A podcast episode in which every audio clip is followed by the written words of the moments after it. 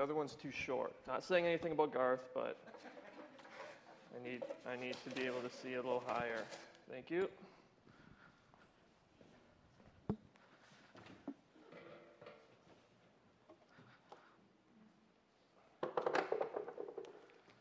Okay, how's everyone doing? Didn't sound very good. That's better. So, my sermon is titled The Mysterious Union. Ooh. There's a new show on ABC called Resurrection. Who's been watching this show? One, two, two people? That's three? And now you're all coming out. Yeah, I've watched it. It's a good show. It's about a young boy, uh, young American boy named Jacob, who randomly wakes up somewhere in China. After some time, Jacob is brought back to his home in Arcadia, and this is where it gets really bizarre. The, office, the uh, immigration officer who brings him to his suburban family home knocks on the door, and a long faced, gray haired old man answers. The officer says, We got good news. Your missing son, Jacob. We found him. The old man's face immediately changes. Is this some kind of sick joke? That's impossible, he says with unshakable certainty. My son has been dead for 32 years.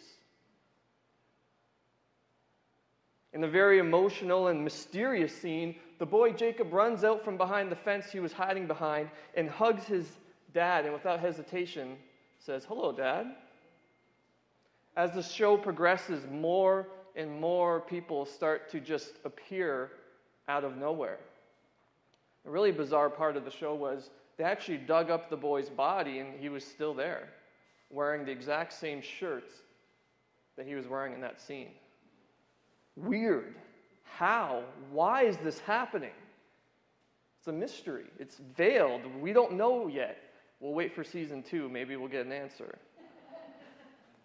The Bible is a book that's also filled with mystery. Why do we sacrifice lambs in the Old Testament? Why all the detailed instructions about uh, how to build tabernacles and temples? Why does the Bible tell the Israel, Israelites what they can and cannot eat?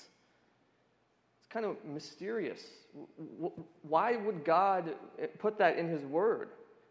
All these mysteries serve as a sign, and the sign points us towards the big picture the real reason. And the key to understanding the mystery is Christ. The mystery of God in Christ is unveiled. What is this mystery? The mystery is this Christ is in you. You are united with Christ if indeed you have been saved and are a Christian. This is our hope of glory. We're going to go through this scripture piece by piece and try to unpack the mystery and, and uh, understand what is the purpose uh, and application for us today. So, verses 24 to 25 read like this Paul writes, Now I rejoice in my sufferings for your sake, and in my flesh I am filling up what is lacking in Christ's affliction for the sake of his body, that is, the church, of which I became a minister according to the stewardship from God that was given to me for you. So there he is the mighty apostle of God Himself, writing to the Colossians from a gloomy prison cell. Yet, he says, in my sufferings, I rejoice. I rejoice because God has made me a steward, a minister of a wonderful mystery which is to make the Word of God fully known. That's what God had called him to, to make the Word of God fully known. What is that? The mystery hidden for ages and generations, but now revealed to his saints. So here's what's been happening in Colossae. False teachers had been enticing believers with all their talk about mysteries and secret knowledge, like a YouTube video. So, Paul, like the great defender of faith that he was, uses their own terminology. He says, There is no more mystery. There is no mystery. Because God has openly revealed his truth to his people.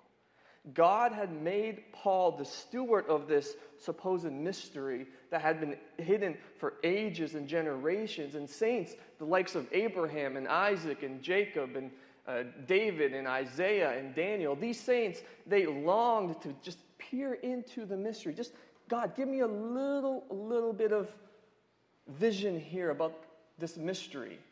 Remember in the book of Daniel, God said, Seal up the vision, for the time has not yet come. God, just give me, nope, seal it up, Danny. Seal it up. Not yet. And here is Paul, whose purpose is, whose, whose purpose was rather, to make the word of God fully known. This mystery that God had told the prophets, seal it up, not yet, it's coming. Paul says, This is my ministry, to unseal and to make known this mystery, to expose it. The mystery of God is the central message of the Word. The Word and the mystery are one. So let's understand that from the beginning. And the central message of the Word is Christ. When I was a new Christian, I had a lot of questions. Who else had a lot of questions? Were you that annoying guy always calling the pastor? Was that you? That was me. One of my biggest questions had to do with the deity of Christ. How could uh, Jesus be God and also a man? I'm a man, and I'm not God. See, I had a kind of an ego complex. How could he be God, but not me? It just didn't make sense. I'd been listening to sermons and reading all kinds of material online, and I just couldn't seem to grasp this God man mystery. Then I had a bright idea. Why don't I just open the Bible and read it? Let the Bible do the speaking. Maybe, just maybe, something is in there that might be able to uh, shine some light on this mystery I couldn't understand. And then I had an aha moment, as if a light bulb just exploded in my mind. It all started to make sense. Of course, Jesus is God. Only God could do the things Jesus did. Only God can absorb the wrath of God, die, and then come back to tell us all about it. The finite cannot take the infinite penalty. That's why it's infinite, never ends. But the infinite God could, and He did. And in that moment, God was pleased to reveal to me a great mystery I could not understand. The Holy Spirit made the Word of God fully known to me. The Word of God has the answer. God is the revealer of truth. Anything that seems mysterious to us, it's just basic knowledge to Him. He knows it. So when you seem perplexed and confused, remember, in Christ, all the wisdom of God dwells.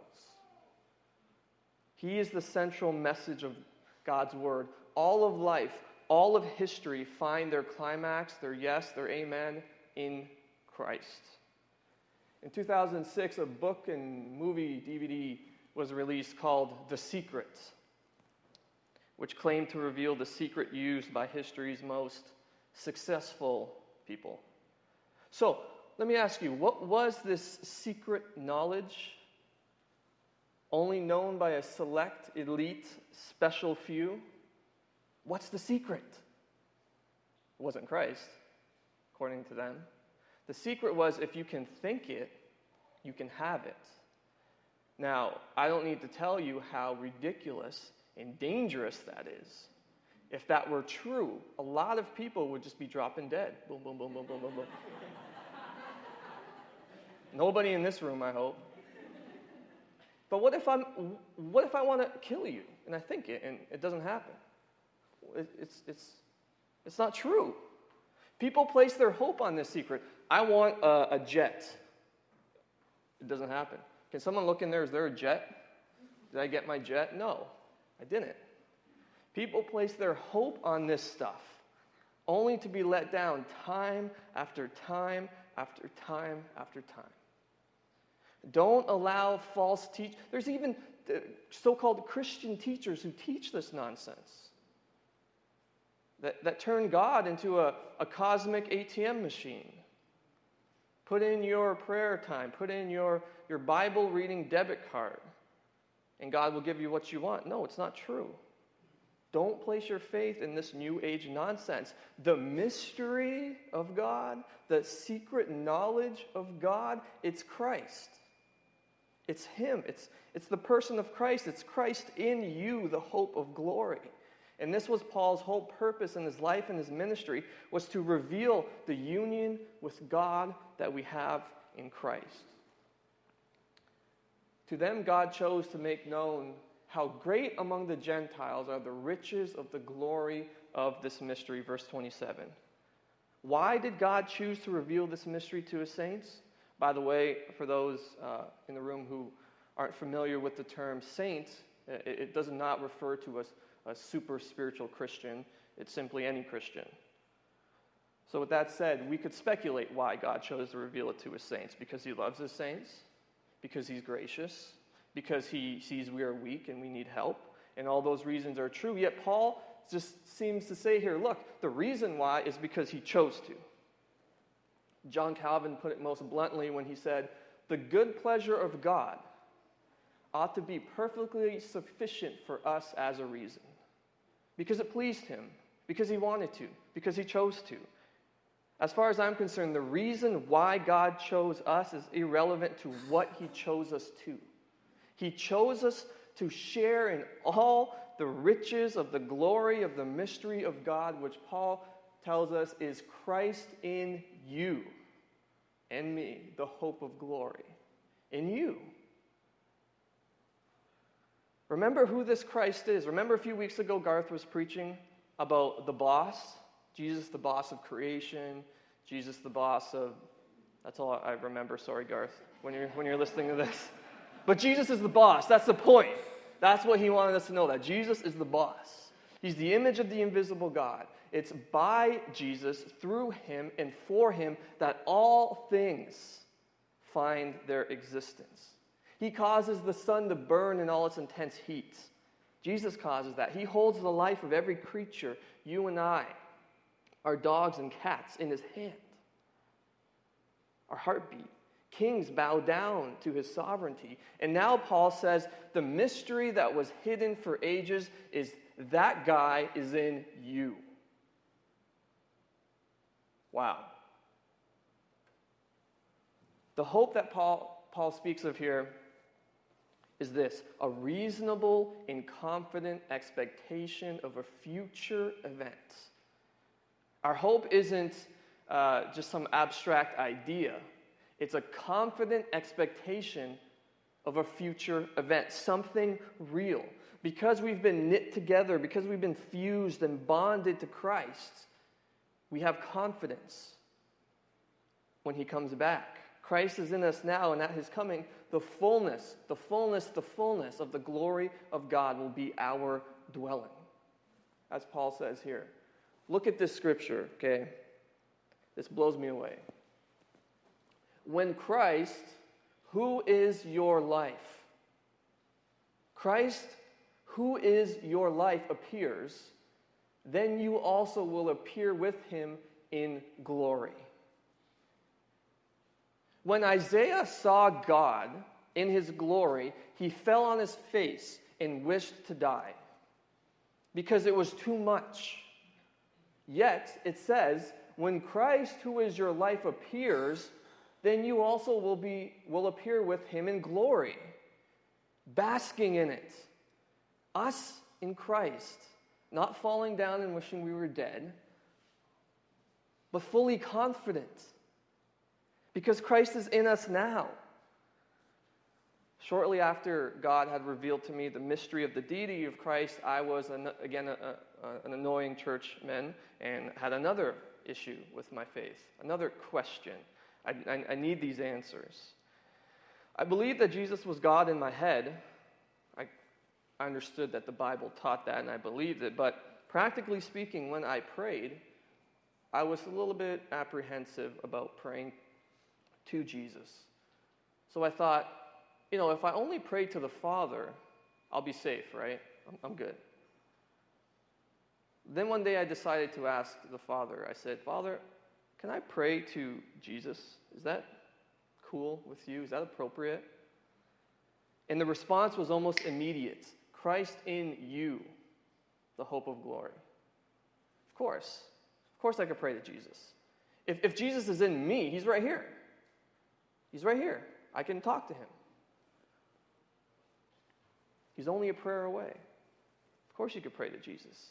I'd read this passage before, but I never seemed to, to, to take it into consideration. Again, God revealed the answer to the mystery I could not understand, and the answer was Christ. Do you see a pattern happening? How Christ is always the answer to the problems we face in life? He's the central thesis of the Bible, all of history. Christ is our hope. He's the, he's the answer to all of life's difficult questions. Look, and I know what's immediately happening in our heads here. Well, what about suffering? What about sex trafficking? What about abortion? What about evil? How is Christ the answer to that? I can't tell you why God allows such evils to occur, but when I look to Christ, I don't see a distant God who is disconnected from the realities of evil in our world. All the other gods I have looked up and studied are out there looking down. Jesus Christ is the only God who human beings cannot point up to and say, You don't understand pain. The only we cannot point up to Christ and say, You don't understand pain. As a matter of fact, he could point down to us and say, You don't understand pain. You don't understand pain. He knows firsthand what evil men are capable of. He died at their hands, didn't he?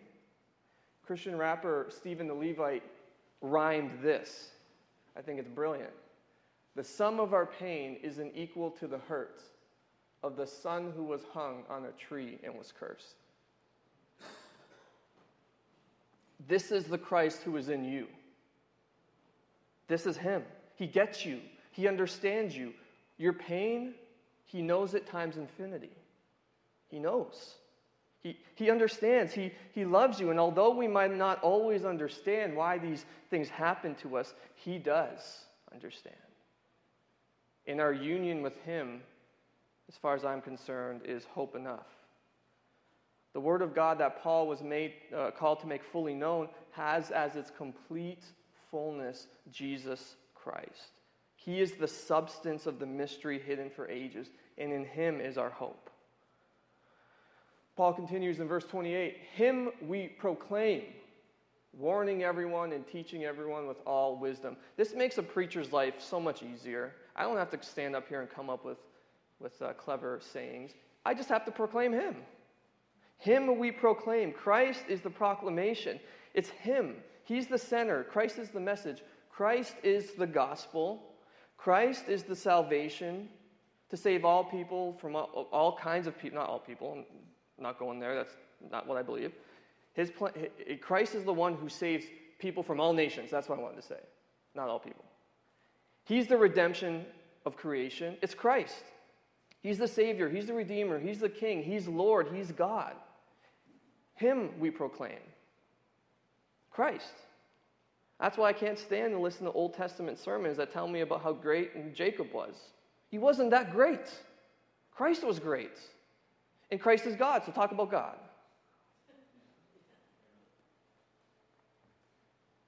This is why Paul proclaimed Christ right here that we may present everyone mature in Christ. The word present here means to formally bring or introduce into the presence of another. Who is this somebody that Paul wants to introduce? It's Christ. He's the one that we'll stand before. And He's the only one we need. When we have Christ, we have every tool to live a holy life. In the prayer meeting this morning, I prayed this equation Jesus plus nothing equals everything. That's all we need. As a matter of fact, that's all we have. Four times in five verses, Paul talks about this indwelling uh, of Christ, this theme. And again, he's repeating it to be presented in Christ. In Christ. I'm a big fan of bodybuilding, and when I was a kid, I was very skinny. Skinny would actually be a nice way to put it. Uh, I was a skeleton with skin. I was a bone rack. My arms were the same size as my legs. See? Embarrassing. Because of my twig like appearance, I was often made fun of in school. After all, what could Twig Boy do? What could Twiggy do? Nothing. At this point, I had two options. I could accept my fate as Twig Boy, or I could do something about it. It's really all I could do. So I chose to do something about it. And in the summer between grade 10 and 11, I hit the gym. I ate an unhealthy amount of tuna. I drank protein shakes like water, and I packed on 40 pounds. So the first day of school, I strutted in a new man, six foot one, 180 pounds. Guess what happened? All of a sudden, the bullies wanted to be my friend. How convenient. So, what was the difference between 139 pound Alin and 180 pound Alin? It wasn't the food I ate, it wasn't the, the, the, things I picked up and put back down. It wasn't that. It was the preaching that I listened to. It was what I heard proclaimed. Don't be deceived. Church is not the only place that you will come to hear preaching. You hear preaching all through the week. The commercials you watch, the movies you watch are all preaching a message to you. I listened to the preaching of the bodybuilders telling me the way of muscularity, how to eat, how to lift, how to be disciplined. The way to muscular maturity was what I put in my head. And what I put in my head was acted out. And 40 pounds later, no more bullies. There's no other way. Proper nutrition, proper lifting, good sleep, that's it. You want to get in shape, you want to lose weight, don't buy the pill, just work hard. That's the only way. Paul knows if he preaches any other way but Christ, it will fail. Just like if you try any other crazy weight loss method, it will fail. You might lose a little bit of weight, but guess what? It's coming back. It will come back, I promise. Christ is the only hope. He's the only proclamation, He's the only preaching that can save us. Preaching Christ was the only way that the Colossians could be mature. Paul was not interested in giving them six steps to fix their marriage. He was not interested in helping them to live their best life now. He said, Christ we proclaim that you may be mature in Christ. Look at this the structure. It's literally a Christ sandwich. It starts with Christ and it ends with Christ, and you are in the middle. I don't think the structure was a mistake. I think Paul was trying to tell us something here. What are you putting in your head? The knowledge of Christ, who he is, what he's done, or the knowledge of the world? You're struggling with sin, gossip, lust, anger, bitterness, whatever it is, stop feeding your sin and start feeding your mind with Christ. You cannot gain muscular maturity without proper nutrition. In the same way, you cannot gain mature, spiritual maturity without proper mental nutrition. You can't do it. There's only one way it's Christ. So order yourself a Christ sandwich Christ at the top, Christ at the bottom, you in the middle, and munch on that all day. What does that look like? When you're driving to work, turn off the radio, pop in a Bible CD. When I'm on the Stairmaster, burning calories, I'm reading my Bible. I lost 25 pounds and read the whole Bible in six months. It's, it's not that difficult to always be feeding your mind on Christ. There are down times during the day when you're waiting at the doctor's office or the dentist or whatever. Look, who has a cell phone? Okay, you have a Bible on your phone. There's no excuse to not read it. 20 years ago, you had to carry around a big, thick book. Now it's on your phone for crying out loud. There is no excuse why we keep feeding our sin and we're not feeding on Christ.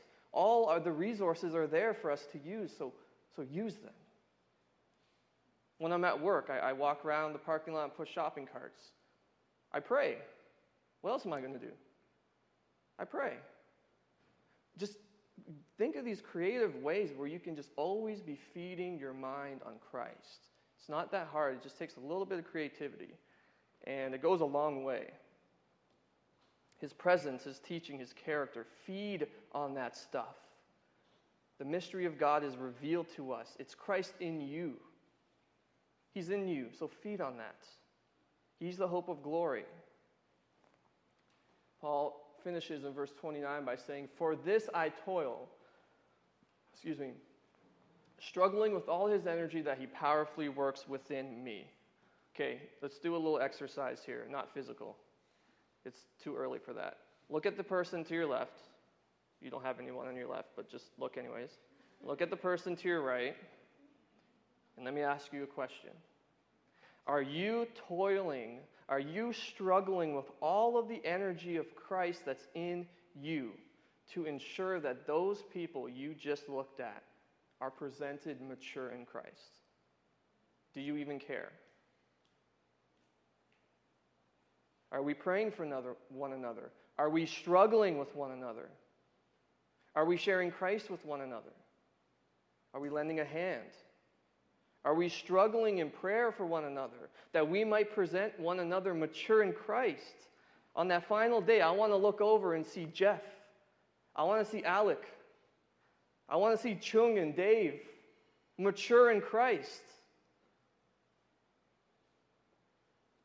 Being presented mature. That's why we preach.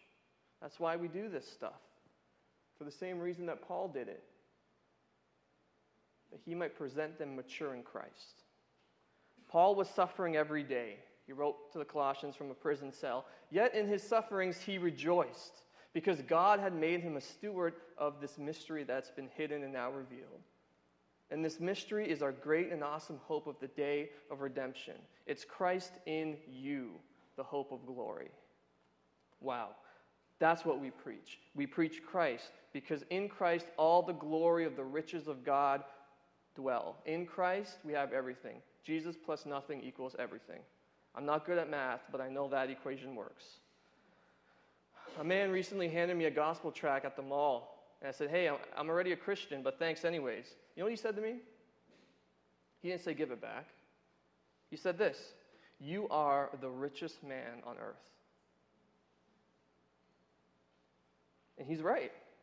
And so is he, and so are you if you are in Christ. You have everything. Eternal life, the very life of the giver of life, is in you if you are in Christ.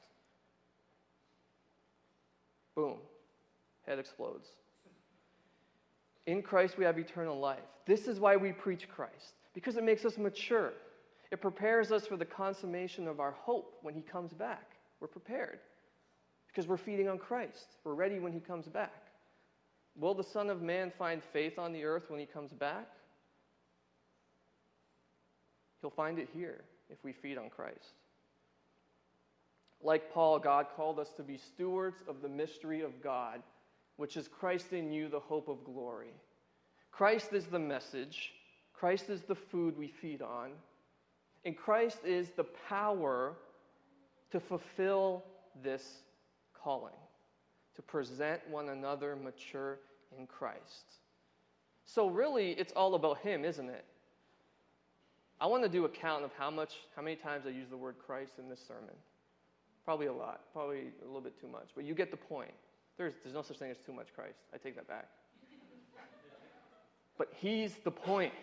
He's the point. And if he's not the point, I don't want to be here. He's the point. God has revealed this mystery. It's union with Christ, our hope of glory. Are you united with the King this morning? Let's, let's pray. Father, thank you for your word. Thank you for hope, the confident expectation of a future event, which is your coming, to redeem us once and for all, to finish the work you started. Lord, let us be people who care, people who love one another, people who toil and struggle for one another, for the believers and for the unbelievers. Lord, you are the power in us. Work through us. We're weak. We need you. We need you desperately. Look out into the congregation, Lord. You see. Change the hearts that are hard, soften them. Perform open heart surgery on us, Lord, and change our hearts. Take out the, the cold heart of stone and replace it with the soft heart of flesh that we might feel and, and love one another. I pray this for everyone, Lord, including myself. Give us strength to struggle with one another. In Jesus' name, amen.